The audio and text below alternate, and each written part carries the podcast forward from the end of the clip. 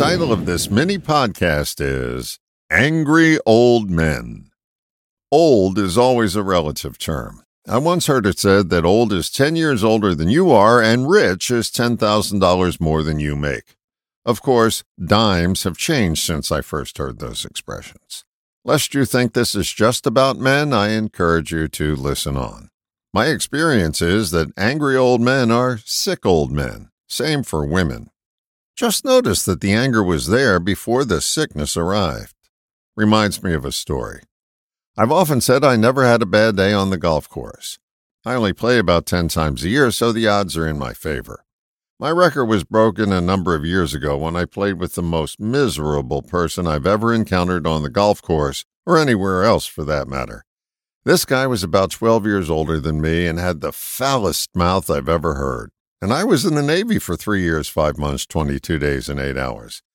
This man complained about everything and would spew his venom at anyone within earshot. I wasn't there to conduct an inquiry, only to play golf. But after about four holes of this aberrant behavior, the people helper in me rose to the surface and I began to ask him questions. At least that way I could lead the discussion and head it in a more conducive direction for playing a round of golf. I said to him, You seem to be in pain. That was all I needed to say to confirm the topic of today's mini podcast. He launched into every malady in the Merck manual and told me the medications he was taking for each. He cursed doctors, nurses, medicine companies, hospitals, orderlies, candy stripers, and his dead wife, all on the putting green of one hole.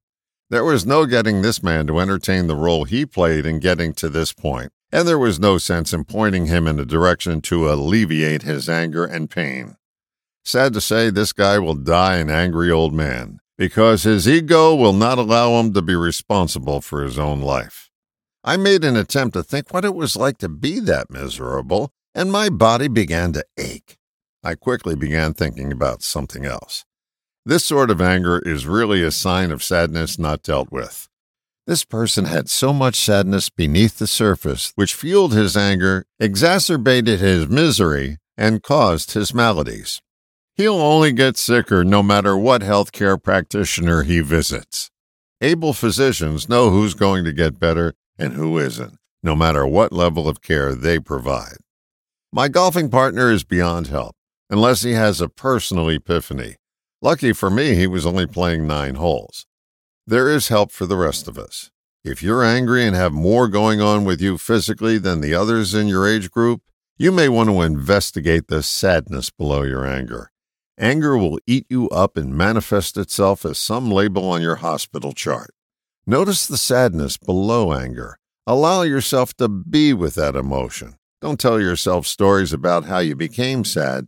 Just notice the sensations in your body that you label as being sad.